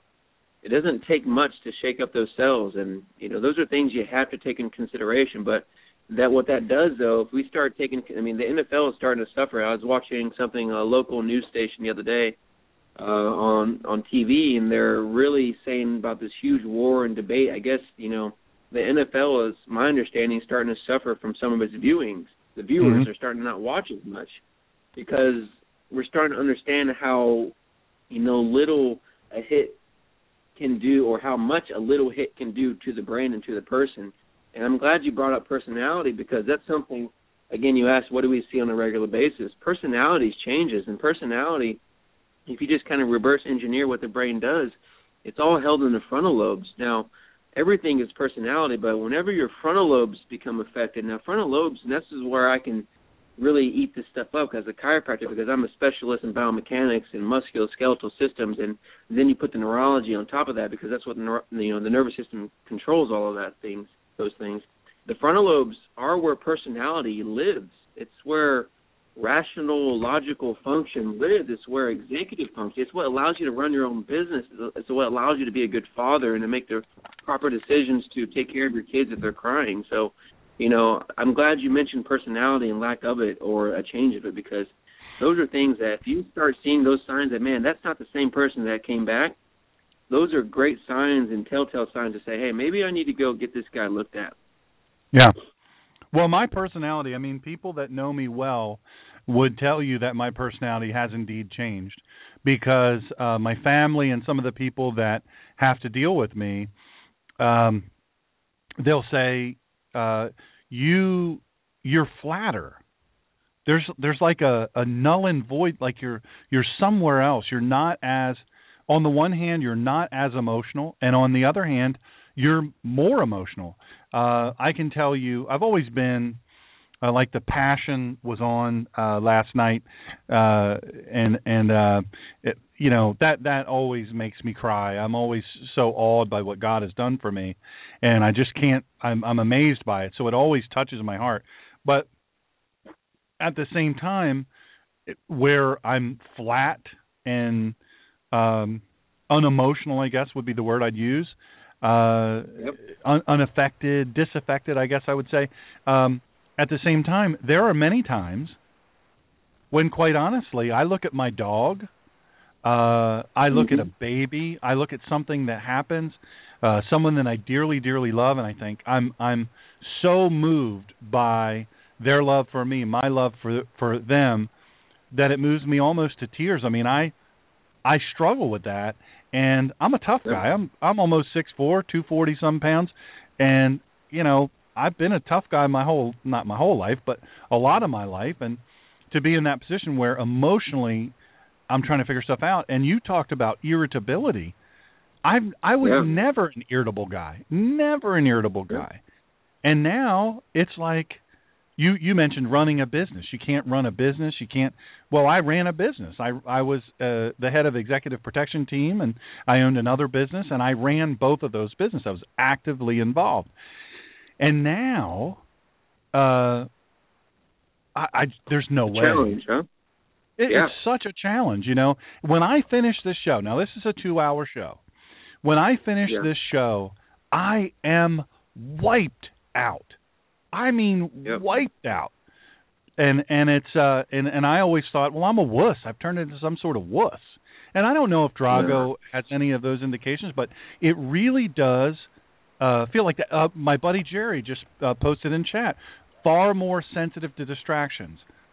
I can create my own distractions. Like I speak for a living now. I wrote a book and I speak for a living. I can attest to you. I can attest to it, although not as to that extent that it used to be after the treatment. I feel quite normal. That thing changed. But everything that you described was exactly applied to me, too, as well. Well, it sounds like I need to make a trip to Dallas. So when soldiers come to you, how do you find them as far as their receptiveness to what you do, or even in accepting that they might have a TBI or PTSD? And I want to get into PTSD too. I definitely want to help our audience understand that a little bit. Well, when it comes to them finding us, from my experience, a lot of it, and Drago said it perfectly, it's usually after some deep thought and, unfortunately, a lot of other failed treatments. Dr. Gaudet said it best, too. Normally, after we see people, it's pretty a chronic case. Now, that was something we're trying to change. We want to see these guys in a borderline acute phase. And I say borderline because if you hit your head yesterday, we're going to make you wait. You know, there's an actual natural healing process you have to go to. You know, you always hear about the 2 weeks resting period, things like that. But a lot of the guys we see are very chronic. So by the time they come find us, I think a lot of them are just looking for hope. They're trying to look for something. And, you know, at this point they're saying, hey, these guys, they're, you know, there's a bunch of chiropractors working with medical doctors and nurse practitioners. It's kind of different. Let's go try it out. We have nothing else to lose. So, and I can, again, from my experience, a lot of these guys understand what they're dealing with or what they have once they get sat in front of us. And once they see their diagnostics and how we explain what that means to function, once they see, again, the exhaustion that occurs after day one and day two, because these are intensive treatments. You're here for the veteran program for a total of 10 full days, which is a total of 2 weeks stay. And we see you about 3 hours a day. That's spread out throughout the entire day. So it's exhausting. We take you through a mental boot camp, both from a focus perspective, a memory, cognitive, physical, balance, cognition, you name it. So it's intense. So going back to your question, you know, how do they find us and how do they become receptive to what we do for TBIs? It's a lot of it is because they have nothing else to do. They have nowhere else to go. They've ran out of the VA options because it's not. We'll just leave it there. There's limited things there. This is what I would like to step in. Education and early intervention, this is very important. This is why, Sean, we want to use your show to help our veterans, let them know that help is available. This center treated over 200 veterans, many prominent Navy SEALs. And these people are on the cutting edge of medicine. So I just would like them to know that it is available, it is here, and later on I would like to, maybe you could post our phone numbers and our website so they can veterans can reach out and we can talk to them. Oh, absolutely. I'll put it on my website. We'll get it from you, and what we can do is tell them what the website is, and I'm going to put it on here, and I will put it on my website and across my reach, and then I'll begin promoting you. Hey, look, if you're doing this, it's so amazing because I lived through this. I remember going to Dr. Ryan and Dr. Marangelo, and, of course, the lawyers in the courts and all that and the regular medical, they don't want to hear anything about chiropractic, neurologists, functional neurology. Absolutely. They don't want to hear anything about that. Here's the crazy thing. You guys are the only ones that helped me, Dr. Marangelo and Dr. Ryan, the only ones that helped me, the only ones that knew anything of what I was going through. In fact, they were telling me, hey, you ever have this happen? Yeah, I did. How do you know that? Yep. It was crazy. It told you your whole life without even knowing you, right? Yeah. You have no idea. Maybe you do have an idea how often we hear that. How do you know that? How do you hear that? I was like, well, we can see it. You study enough, you learn enough. It gets people very squeamish on the outside because they didn't do that much studying. Who knows? I know they study hard for their profession, but sometimes it takes getting out of your specialty, getting out of your comfort zone and learning from other professions and not having too much pride to say, oh, you're a chiropractor, you don't know. That's BS, man. We all know something. We're all on the same team. We're all trying to help people here. So yeah, no doubt. What is the address, the web address? It's cerebrum.com, and C-E-R-E-B-R-U-M .com. It's Latin for brain. It's, you know, it has a nice little kick to it. You can also just Google Cerebrum Health Centers and or YouTube Cerebrum Health Centers and look at a lot of our testimonies, because ultimately, you know, sometimes it's beautiful just to see what it looks like in another person's eyes as they share their experience and hear it in their voice, as you do in Drago's, about what things can change about you. And it's a good change. It really is. That's amazing. Well, I just put it on the website. I'm going to put it all over my whole reach. They tell me I have a reach of just under 1 million people a week, so hopefully, you know, at least 10% of those 1 million people will spread it around and get the word out. Can I ask you a couple of more questions? Do you mind that? Do you have the time for that? We have the time, man. We're here to help, so let me know. Awesome. How do the vets get to you? How do they find out about you? Usually they find us on the website and the word of mouth, and I would like to change that. I would like this thing to be nationally known, that the center is known, and we treat the veterans for quite a few years now. So usually by from the website, word of mouth, and let's change that. Let's make sure that this information is available to everybody everywhere.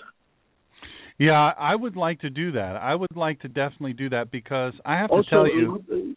Yes. Yeah, there's one more thing, Sean. Also, the Navy SEAL Foundation, our biggest SEAL Foundation, got involved, and they sponsor active duty Navy SEALs to this center right now. So they are helping out spreading the word and with what they do, and we really appreciate what they do. But yeah, I have some connections at the Concerned Veterans for America, CVA, and I will see to it that they know about what you do. I will see to it. I'm telling you, I will preach this far and wide, because I live through this. It's just ironic. I live through this, and the people that love me, the 4 or 5 people that love me in the world, they have to deal with, you know, me, the new me, and it's got to be exasperating. It exasperates me. Look, you know, you talked about standing up from sitting down. When I stand up, of course, I'm supposed to use a cane and all this stuff. They give me all that stuff, and I don't like to use the cane, because for me it makes me look like a target, like a potential victim, so I don't like to use a cane. But sometimes I just have to. You know, I went to New York City with my daughter for a few days, and I had to use a cane. It just, I don't like doing it, but hey, but my point is when I stand up, I'll give you an example. I drive my truck, I'm fine, not a problem. I stop, maybe to get fuel. I get out of the truck, I fall down because everything's spinning, and I have proprioception, so everything is just weirdly off, and everything looks weird. Not when I'm sitting, but when I stand. When I go from sitting to standing, it's a mess. It is a mess. It's all about don't fall, don't do a face plant, don't do a header, you know, type of thing. And it is amazing. And I wonder how many veterans are out there that are just really, they're struggling. They're trying. Look, so many commit suicide a day, and I, this issue is so huge to me. And this show, I mean, so many of our audience are veterans, combat veterans, people. I have a huge contingent of SEALs, and we have, just guys from all across the Tier 1 community that listen, all kinds of MARSOC Marines and Raiders and, 0311 guys and just a whole bunch of really great men and women in the armed forces. And so this is a huge issue to me. It's a huge issue to me. And so I want to get the word out to as many people as I possibly can. So when the people find out, and of course we're gonna keep you guys busy. And I, you know, you don't have to tell me your financial business, but I have to think that this is an expensive thing to do. How do you pay for it? A lot of it, as far as since we've been existing, is either through private funding, grants, and to be honest, it's all just private funding, donations. You know, this is, like you said, we're not going to go into details. It's It's an intensive program. We're trying to do in 10 days what a lot of people try to complete in a year. Now, and I would like to also, Sean, I will prepare you a list, a little bit of data for it. I will send it to you. I just kind of like a quick call today, so I don't have it available now, but I will send it to you. Maybe you can post it on your website as well. But mostly, yeah, from grants and donations, supporting us, supporting people, supporting veterans. That's how we get them here. That's powerful, man. That's some powerful stuff. And I'm on your team now, and I have a loud mouth, and I will definitely spread this. If you could say, and I guess maybe, oh, my pleasure. If you could say one thing, let's say you had the time to say what you wanted to say. You weren't restricted by time. You weren't restricted by a 7 to 12-minute segment. You had the time to say what you wanted to say about this issue and what you do. What would you say? Because I'm sure you guys get interviewed all the time, and Dr. Claudine, I'm not meaning to exclude you. I'm sure that you'd wish you had more time, and you have time here. What would you say? I mean, when you're talking to the community at large that doesn't know a thing about PTSD, TBI, all of these things, and what our veterans go through.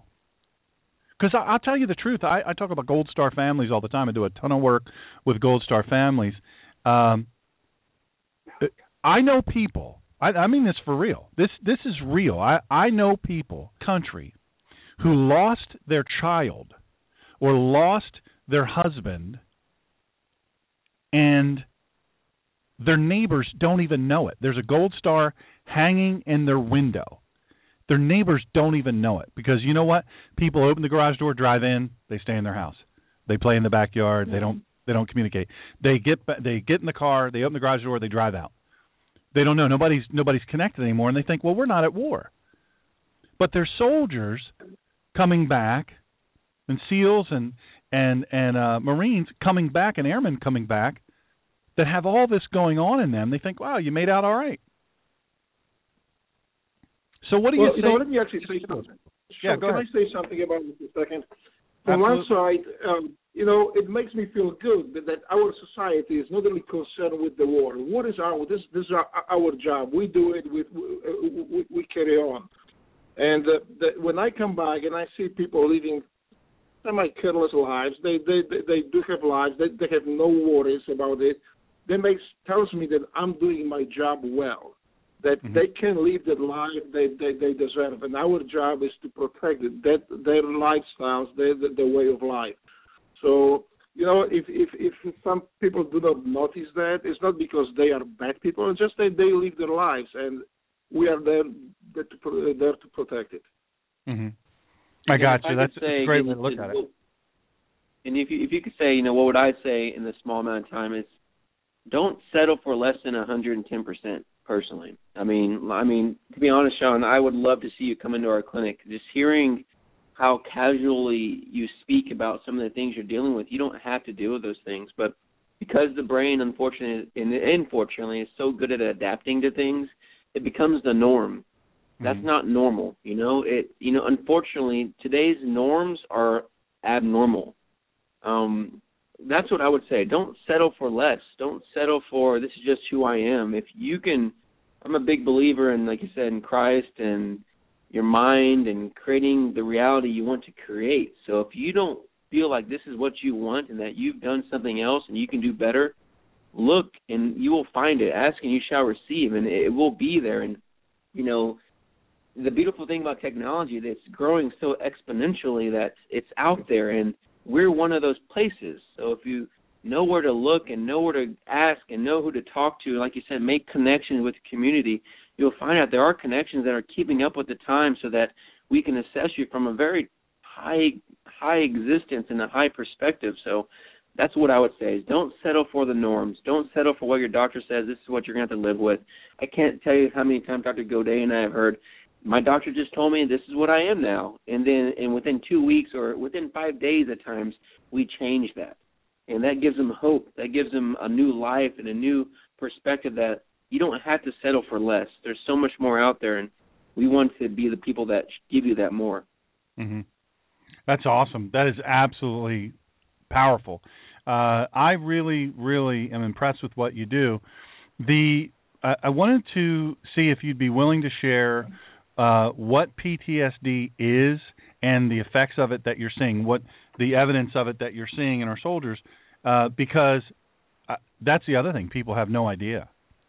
People have no idea. I have a good friend of mine that is, in addition to a severe TBI, I mean, he was involved in multiple explosions, and then his Humvee got blown up, and he's very seriously hurt. And he got in trouble with the law. Now, he's a major. He was a major in the Air Guard and or the National Guard. Great guy. I mean, great guy. Was a school teacher before. You know, really, really super guy. Gets deployed multiple times. Loses his best friend. And then a few days later, he gets blown up. And you look at the guy, you think, well, you know, you can see some. But you can't really see all of it. And, of course, the brain injury has to do with it. But you also have PTSD. And there's an impact of that. And acting out. So can you describe for us what you know about PTSD, what you see, and maybe some of our people that are listening can maybe think about some folks that are dealing with this and maybe some ways that they should deal with them? Well, actually, one of the things that we see a lot here is that people with TBIs often have PTSD and the other way around. So a lot of the symptoms and a lot of the things that we see are very, very similar. So the sleeplessness and the changes in personality and the not wanting to leave the home and overstimulation with normal things that used to didn't bother you, being on a heightened alert all the time, not sleeping for days on end, all of these things, right? So they go hand in hand, and we see them together often. I could add to that. Yeah, right, go ahead. No, you go ahead. I want to add something to keep in mind with the spectrum of life. You know, PTSD is also a spectrum. You know, you have every single brain is a different fingerprint, so we can see so many different patients with the same exact diagnosis, PTSD or PTS and/or TBI, and they're completely different expression of that diagnosis. A lot of things we have to take in consideration is PTSD doesn't always begin in war for these veterans. Sometimes it begins early in life. There's a high percentage of veterans who have been abused as a child, whether sexually, mentally, physically, you name it, as well as bullied in school. These things seem so rudimentary at first because you think, well, I'm adult, I'm over that stuff. Unfortunately, when the brain gets challenged and the frontal lobes become challenged, your ability to essentially handle and tolerate old emotions also become less efficient or more difficult. So it's very new. Let's put it that way. When it comes to PTSD, and we are honest and we are the first ones to say, you don't, and this is kind of hard to hear sometimes too, but rarely do you ever get rid of PTSD. It's part of who you are. It's part of the ways the brain grows. But what you can do is learn everything and all there is to know about adapting to PTSD. Taking different breathing techniques, meditation techniques, physical exercise, chemical adaptation, so that now those memories that used to not bother you, but after your injury do bother you, they can get to that point where they don't bother you anymore, where you can sleep through the thoughts and control your emotions and so on and so on. I hope that makes sense. Oh, it makes total sense. Let me ask you a question, because while I have you on here, you talked about being overwhelmed with stimuli. This is just a weird thing. I'm a little bit embarrassed to even mention it because almost nothing overwhelmed me. And I like to think that I hide it really, really well. But, I travel around the country and speak. This is one of the things that I do. And I used to love, because after I speak, I sign books and all that stuff. And I want to shake everybody's hand. But you know how people, I'm sure you've spoken at places and people come up to you after, you know, you speak and they're talking to you and you're trying to sign the thing. Used to be I could talk to 3 or 4 people, carry on the conversation, no big deal. But now it really throws me off. It really, really throws me off center. But here's the crazy place, and I don't know why this is. I used to love to grocery shop. But now, if I go, even with a list, because there's no way I'm going to the grocery store without a list anymore. So I go to the grocery store, and we have these really nice grocery stores now, and there's 100 different types of items of the same thing, essentially. I kid you not. I mean this sincerely. I get in there, and I feel like I'm going to explode. I literally feel like I can't do this. I don't know what to do. I don't know what the next step is. I don't know. I start looking at the aisles, and I'm thinking, man, I don't know where to go for this. And then I get to the spot where the stuff is, the cereal, the whatever the case may be, and I'm so freaked out. I'm trying not to show it on the outside, but this is the first time I've ever spoken to this publicly, by the way. I'm so freaked out, I just want to leave. I'm like, man, what do I do? You know, it's crazy. It's weird. And the hypervigilance and awareness, I mean, my field, ExecutiveProtectionTeam.com, obviously my field, and obviously Drago probably has this to a great deal. I'm always going to be hypervigilant till they put me in the ground, because that's just who I am and how I've lived my life. But now it's to an even higher degree, because I know consciously now I have a deficit. You know, I have a deficit that I have to deal with now. An easy way to put that is sensory overload. The brain is a sensory-based organ. You know, since the day we're born, we felt the skin of our mother against our skin, and then the father. That's a huge sensation to the brain. The brain eats it up. When we start to walk, start to crawl, lift our head up, and so on and so on. So the brain feeds itself off sensations, and whenever the brain doesn't work so great, since it doesn't do a good job at handling what it's being fed, in grocery stores today, you said it best, man. It's filled with so many different colors and items, and Dr. Gaudet mentioned it. It's a huge visual stimulation, and the eyes.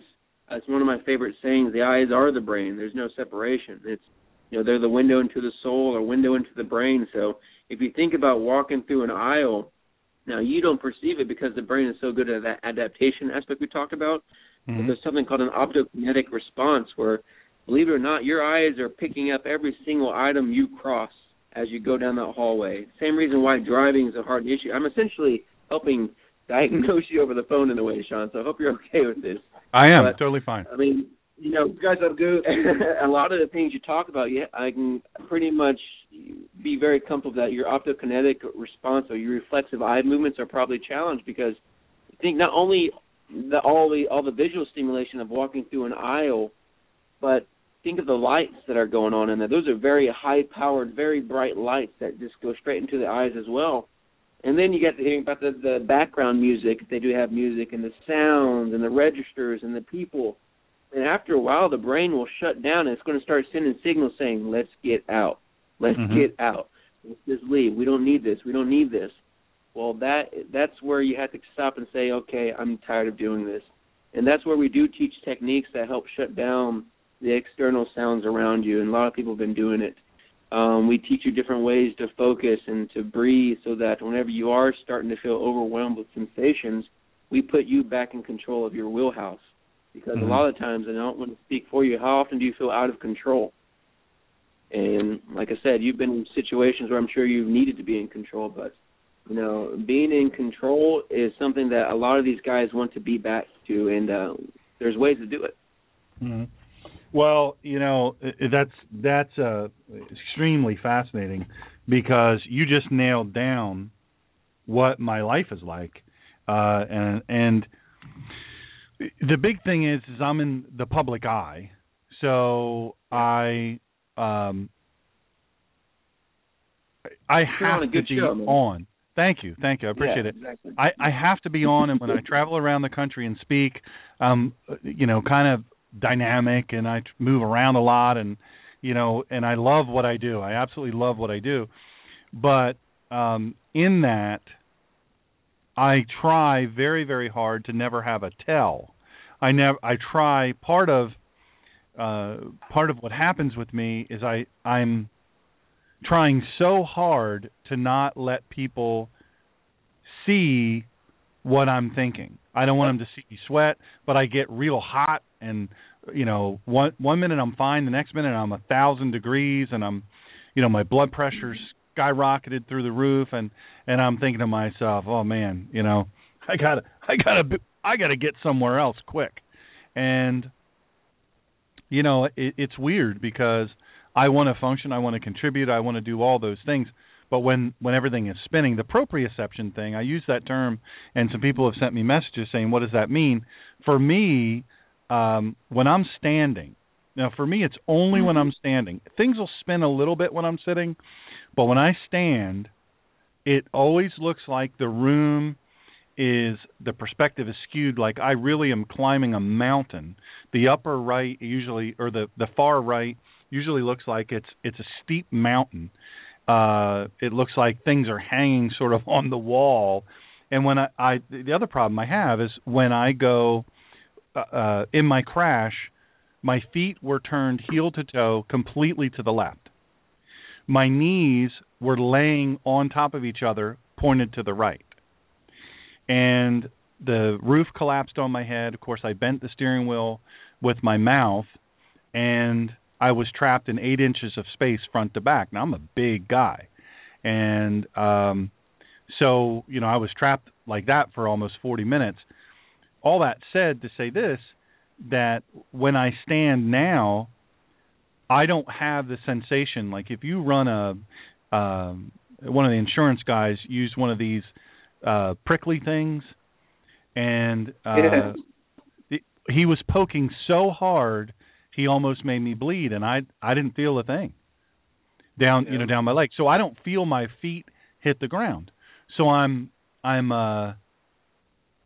fighting not falling. And God bless the people at my Sunday group. I do a live thing on Sundays every Sunday, and I noticed nobody wants to. I used to walk up and down the one aisle. Nobody really wants to sit in that first chair next to the aisle because sometimes I get wobbly, and I'm fighting it, and I'm live on the radio, you know, and I turn around and I grab something. Nobody wants my big behind falling on them. You know what I'm saying? So, but the crazy thing is that wears you out. It wears you out, sir. Constantly fighting that fight. And I can imagine the soldiers coming back, and they've already been in the fight of a lifetime. They've already dealt with combat. But people don't realize combat is nuts. It is chaos. It is the ultimate in stress overload. And you never really escape from it while you're deployed. You never really get a break. You don't get a break from it because everywhere now, the enemy that we fight or pretend to fight, according to our government, they're everywhere around you, and you can't get away from them. So they're coming onto your base. They're coming through, you know, your outer perimeters. They're driving up on motorcycles, blowing you up. You know, planting IEDs when nobody's looking. You know, you just can't escape. There's no escape from it anymore. So these guys come to your office, and ladies come to your office. I can imagine you just, to some degree, you just want to look at them and say, man, I'm sorry that our government hasn't done you better. Because I have to assume, I know you guys probably don't want to get into the political aspect of it, but look, there's no way you can look at this war or these wars that we're in, that, quite frankly, we'll always be in. And you can't say that the people in government, the people in control, couldn't have predicted this. You can't look at the VA and say, look, there's some actuary somewhere who's got the mathematical, you know, somebody's written an algorithm. Somebody somewhere is smart enough to go, you know, you send this many soldiers and you have this many IEDs and concussive things going on and crashes and, you know, blown up vehicles, all these different things. You have all these different things going on. You're going to have brain injuries. You're going to have PTSD. So at some point or another, somebody had to say, you know what, this is going to happen, but we're not going to do anything about it. And I just have to thank you guys and ladies. I have to thank you for doing this because these are people who desperately need it. And I say this on my show all the time. We have to be worth their sacrifice. I close most of my I have a challenge coin from Mark Allen Lee, Navy SEAL, first Navy SEAL killed in Iraq. I'm dear friends with his mom, Debbie Lee, Mama Lee, and I always have his challenge coin in my left front pocket when I'm speaking. anywhere in the country. I don't care where it is. People even come up to me now and they ask me, hey, you got that coin? I take it out. It's well-worn. Because, look, I'm trying to be worth their sacrifice. So many of these people, both the ones that are in Arlington and buried in cemeteries all across this country, and the ones that came back that are wondering, why the heck don't these people care about what happened to me? And part of it, they don't even know what happened to them. Drago, I love what you said, because I find that I'm frustrated a lot by this. I really like what you said about, look, you know, those people don't know what's going on because they're busy living their life, and the reason they can be busy living their life, it just... Because we do our job well. You're doing your job. You're doing your job, and because you do your job well, they can live their life. That part of the reason I think America, you know, we're being entertained to death, and part of the reason why America doesn't really realize that we are absolutely, in fact, at war. Listen, we lost the United States Marine the other day in Iraq. We have a skeleton crew in Iraq, and of course, you know, the rules of engagement and all that stuff. That's it's something I've talked about 100 times on this show. But these people come back broken, and there's somebody in the government had to know, based on sheer calculations, look, here's the deal. Here is the deal. You're going to have this many brain injuries. You're going to have this many PTSD. We need to gear up to help these people, because when they come back, they're going to need help. And I would submit to you, they did that or failed to do that on purpose. But that's a whole other discussion. But ultimately, it comes down to this. You know, people like what you folks are doing, look, there's not enough good that can come your way as a blessing for you to do these things. I mean, it really, really chokes me up. For you to do these things, and I know how it is, you know, seeking funding. I do this show. I don't nobody pays me to do this show. We fund all of this ourselves, and I'm not a wealthy man, so I know how hard it is to make things happen. And in your practice, I'm sure you have specialized equipment, you have staff, you have record keeping, you have all these different things. Now you have Drago to pay, which that's going to be tough. That guy's going to be tough to pay right there. But so you have all these things. You have all these things going on, and that costs money. And so I would encourage our audience, cerebrum.com, cerebrum.com. You've got to get that out. They give to returning combat soldiers, free treatment. They get you there for free. You don't do any better than that, and I'm sure they treat you like a king or a queen when you're there. If I know anything that Drago has anything to do with, he's going to make sure his people are treated well. And so I would say thank you for that. Is there anything else that you folks would like to say that, gosh, I wish you'd asked me this, or I wish I'd had a time to say this or that?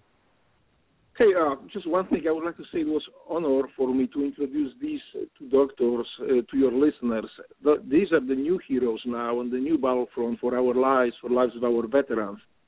And like I said, it was an honor for me to introduce them to you. And hopefully this is not the last show about what we do here at Cerebrum Health Center. So thank you, Sean. Thank you for what you do to spread the word and educate people. Oh, it's my pleasure, absolutely. It's absolutely my pleasure, and it's an honor to do it. And quite frankly, you know, if the doctors would be willing to be back on again, and obviously you're always welcome. Dr. Claudine and Gaudet and Dr. What is your first name, Dr. Solis? Ross Solis, R-O-S-S-S-O-L-I-S. A lot of S's there. There was a sale on S's that day. So we're honored to have you on the show, and you're putting out phenomenal information in a way that our folks can really understand. We did have a question here, and I don't want to skip over that because it's a good question. Let's see here. Is that damage to the cranial nerve going from the eye to the brain, or the signal coming from the brain to the eye? In other words, is it an input or an output problem? And then he follows up with the glandular in the brain, the pituitary problems. Is there a thermoregulation problem? Because I had that. I'll just say, you know, while I'm telling everybody, and I'm not really sure why I'm telling everybody this, but maybe it's if there's a veteran out there that is reluctant to come forward because they're a little bit embarrassed about it, don't be. Here I am. I'm a big guy here on this radio show, author of a book, travel around the country, blah, blah, blah. I'm telling you, I'll just confess to you now, one of my issues is I have seizures. I never had seizure before this happened to me. I never had a seizure. But where it comes on is, and I have these temperature situations where, you know, I'm fine. I'm doing fine. I'm just rolling along, no problem. All of a sudden, I'm either freezing or I'm 1,000 degrees, and it's out of nowhere, and there's no change. I haven't moved from one thing to the other. I haven't put a blanket on or taken a blanket off. There's no breeze. There's no fan on. But at about 57 to 56 degrees, that's when most of my major seizures happen. It's when I get cold. Wow. The very first one that happened was down at Cocoa Beach. I was on a book tour down in Florida. Cocoa Beach, I was sitting waiting for a cab, and I happened to look to my left, and I saw the bank clock said 57, and then while it was displayed, it changed to 56. All of a sudden, I have a seizure.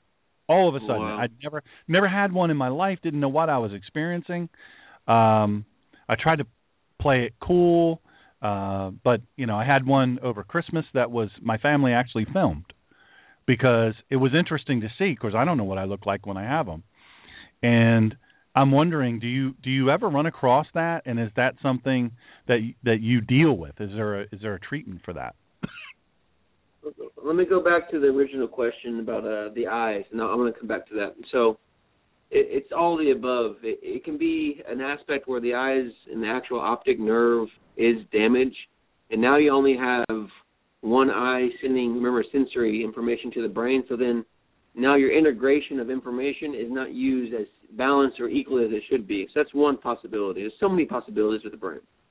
You also have to look into understanding the neuroanatomy of where eye function occurs. A lot of eye function occurs on a reflexive level in the brainstem. The brainstem is also the vital brain. Vital brain means things that happen automatically without us having to think about it. It's something called autonomics. And another one of the ways we can kind of telemedicine diagnose you, my friend, is that something you're dealing with is something called dysautonomia. In other words, your autonomics are dysregulated. So whenever those cells, you know, they're all held within the brainstem. So now say you had a lot of, when I say we use the eyes, it's not so much that the eyes actually are the issue, it's the integration of what the eyes are being asked to do on a sensory level. So if you have something that diffuse axonal injury, a good analogy they always talk about is a rope. Imagine you have a big fibrous rope in front of you with multiple strands that make up that one big rope, and you start twisting the rope. The first aspect of that rope to tighten is not the perimeter or the outside of the rope, it's the central aspect of that rope. That's one of the definitions of diffuse axonal injuries, is that the very midline, which is also where the reticulated activating center is, a lot of other cells are there too. The midline of the brainstem are where a lot of the autonomics primarily live. Those cells, like thermoregulation, respiration, posture control, balance control, eye function, all those things live in the very midline of the brain because they're very vital to us, so they must be protected from everything on the outside of the world. So it could be anything. It could be the actual eyeball. It could be the retina. It could be the optic nerve. It could be the integrating systems in the brainstem, which is more common, and then it could be a perceptual thing actual within the lobes of the brain. So that goes into the eyes of what you're asking about.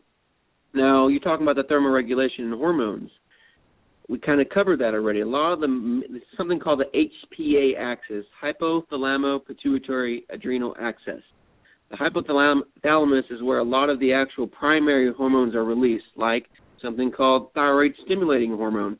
The thyroid is your furnace of the body. It tells you how cold you're going to get or how warm you're going to get.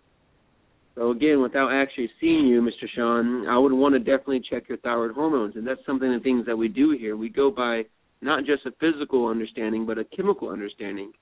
So, yes, you can definitely get thermoregulation or dysregulation or dysautonomia. Going back to your case now about seizures. Seizures, now that's a tough one. Now, we do have medical doctors on staff. We do recommend that people with seizures have at least not had one within around 90 days, I believe, or more, and also to be assessed by some clinician so that most likely they're on anti-seizure meds because that's something you don't want to play with. Now, a lot of that, as long as you have an assessment and you haven't had too many and they are controlled, we will assess you, and there are a lot of different things you can do to actually essentially calm down that seizure activity. But, again, it's a whole spectrum of events, so long story, not so long. We do assess it. We do and have worked with it, but each case is different, so each case would demand or require a certain amount of awareness. Sean, we need to organize your trip here to our center, and maybe actually we can guide you through it. We can. I would like you to get familiar with what we do, but also maybe you can actually these guys can help you as well. Oh, no doubt. I have no doubt about it. Hey, folks, the time has flown by.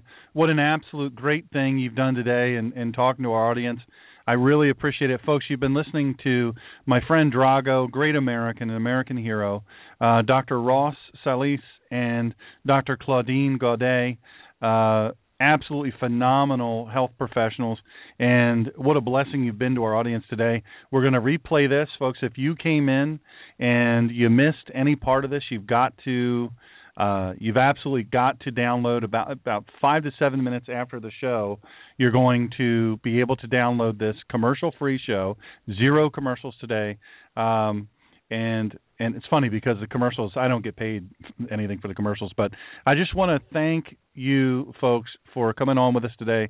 God bless you for what you've done. Thank you so much. Thank you. Thank you, Sean. My pleasure. Take good care, folks.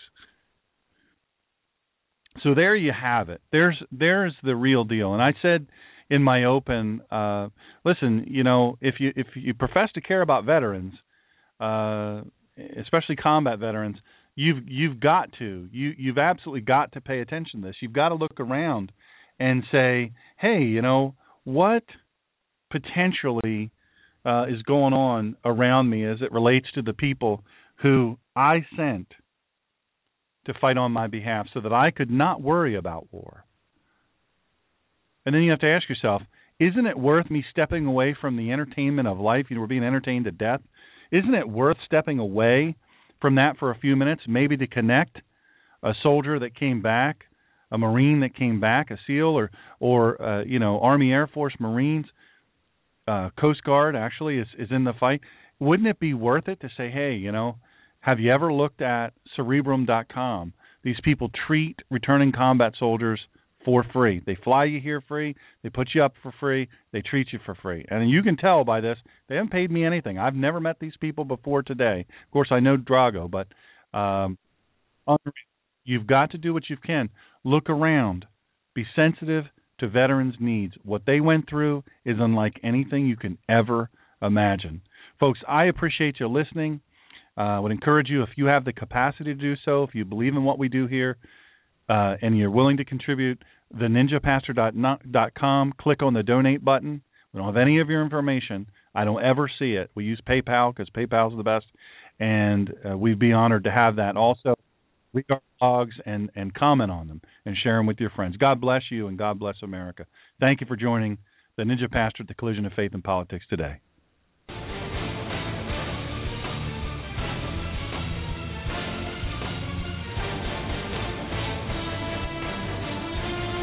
Join us next time for the collision of faith and politics. And please follow this show at www.blogtalkradio.com/TheNinjaPastor. And follow Dr. Sean on Twitter at TheNinjaPastor and on Facebook at www.facebook.com/GodInCountryRadio and at www.DrSeanGreener.com. In the meantime, Dr. Sean will be fighting for you and for this great country. Thank you for joining in this fight.